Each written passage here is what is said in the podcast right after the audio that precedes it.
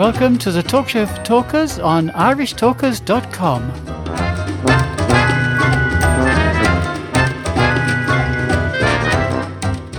Welcome to segment two of this week's offering of the Talk Show for Talkers. And this gentleman, you'll all be delighted to hear, is a Toastmaster, very renowned Toastmaster, has a very successful communications company. He is also the co presenter or the co author or the co inventor of the very uh, popular game Rhetoric. And this gentleman's name is John Zimmer, and this speech he titles it Graduation. So enjoy. I am the proud father of two daughters. About a year and a half ago, Alexandra, my oldest, graduated from high school. And I remember that day as if it were yesterday. I thought my heart was going to burst with pride. I couldn't wait to see my little girl step onto that stage and get her diploma. And when your last name is Zimmer, It's a long wait. Do you remember your graduation day? Family and friends, a diploma, perhaps a gown, the cap with the tassel always getting in the way. Nostalgia for the past, nervous excitement for the future. The first day of all your tomorrows. I remember at one point during the ceremony, I looked around at the other parents, all those shiny, sparkly eyes, and a thought struck me. What about us? I mean, we all graduated years ago, decades ago. What about our hopes, our dreams, our tomorrows? Does graduation end with school? The word graduation comes from the Latin word gradus, which means step. When we graduate, we stand on a threshold and step into the unknown. And that's the thrill, the unknown. When I graduated from school, I joined what I thought was the noblest, most admired, most respected profession in the world I became a lawyer.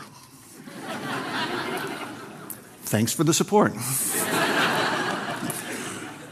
I found it fascinating the legal concepts, the analysis, the very idea of a system of justice. I worked hard. I worked really hard at it.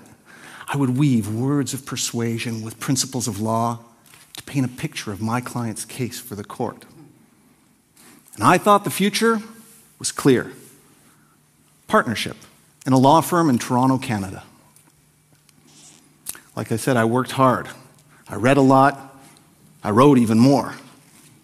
They say only a lawyer can write a 50 page document and call it a brief. But the hours were anything but brief. I'd usually dash off for work in the morning before my two daughters were awake. And I'd often come home late at night, long after they'd been tucked into bed. There's an old saying the wheels of justice turn slowly, but they grind exceedingly fine. I just never expected to be the one in the grinder. But it was a secure job, a safe job. And so the years ground on. And then one day, I received an offer to work in Switzerland. And I thought, Switzerland, chocolate, mountains, yodeling. I was excited. Not so much by the yodeling, but by the unknown. And it was a great opportunity. International law at the United Nations, which fit rather well with my degrees in law and international relations. But I was 36, married. I had a job, a house, two small kids. Could I give it all up? Not the kids, the other things.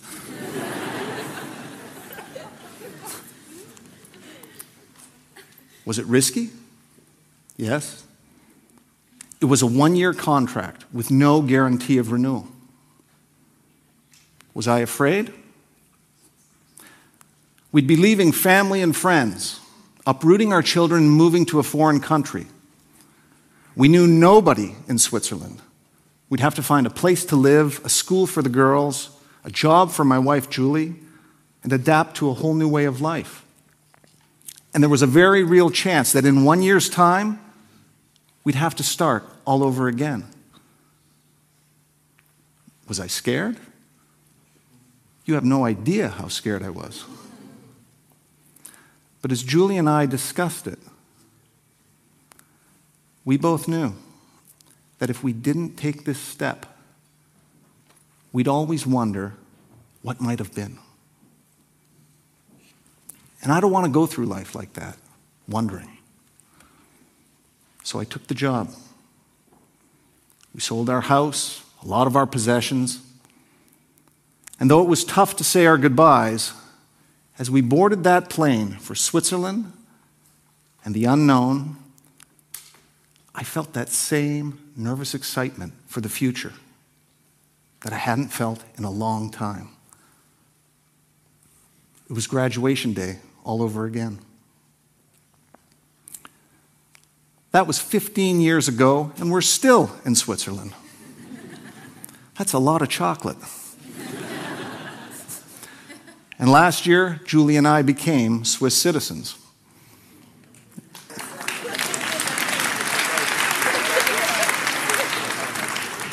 Yeah, I suppose that is something to yodel about, but I'm not going to do it. Today, I stand on another threshold. For several years now, I've wanted to start my own speaking and training business. So I planned, I saved, I started a blog. I took every speaking opportunity I could find. last October, I told my bosses that I was taking that step. I was quitting my job to set out on my own. Now, as it turns out, they weren't quite ready for me to take that step, and they asked if I'd stay part time for six months. And they're great people, and so I've agreed. I'm excited, and I'm inspired. I'm traveling a lot. I'm meeting wonderful people whom I never would have otherwise had a chance to meet. In fact, four days from now, I'm flying to Novosibirsk, Siberia to do some teaching there. And in two weeks, I'll turn 52. Now, I can imagine what you might be thinking. He's 52. He's prepared to walk away from a secure job it's the middle of winter, and he's going to Siberia.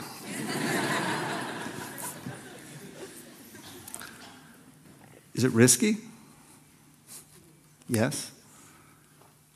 Am I scared? I'm as scared as I was 15 years ago.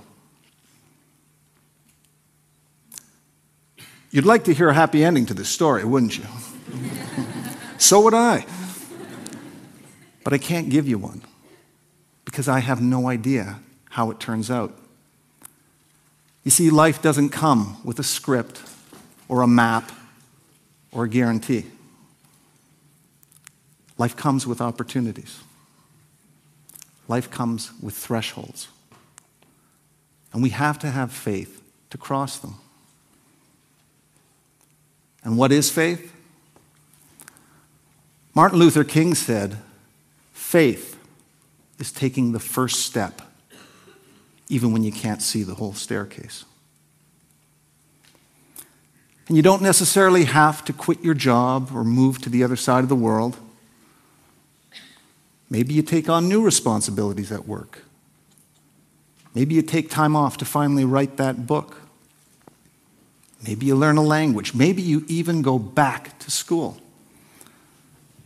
It's any one of a thousand possibilities. And in your heart, you know what it is for you. But you have to take that first step. And it won't always be easy, and the journey won't always be smooth. But since when has life always been easy? And since when has the journey always been smooth? I am the proud father of two daughters. And this year, Kristen, my youngest, will graduate from high school. And I know my heart's going to burst with pride all over again. Kristen's a little bit nervous about starting university this fall. I'm nervous about paying for it. but neither of us can wait to see where the staircase leads. Earlier, I said that life doesn't come with a guarantee. That's not entirely true. It does come with one guarantee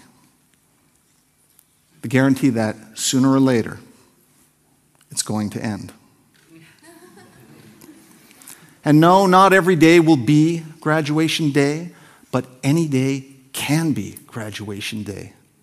Because every day we can take a step into the unknown. So I say to you, the members of the 2014 graduating class of TEDx Lausanne, as you say goodbye to friends, old and new, as you leave this event and return to homes near and far, as you embark on the first day of all your tomorrows, seek out those thresholds. Have faith. Take that step. And I wish you the very best of success.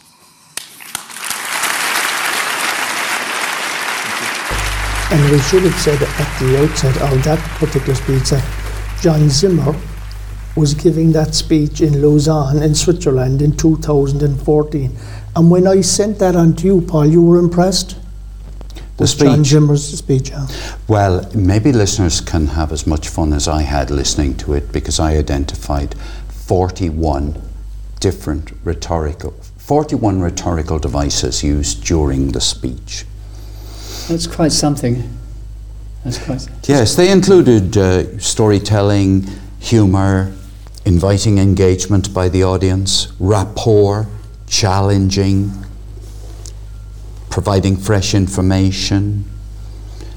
Uh, what else did he use? Returning to the start of the speech, talking about today, talking about the future.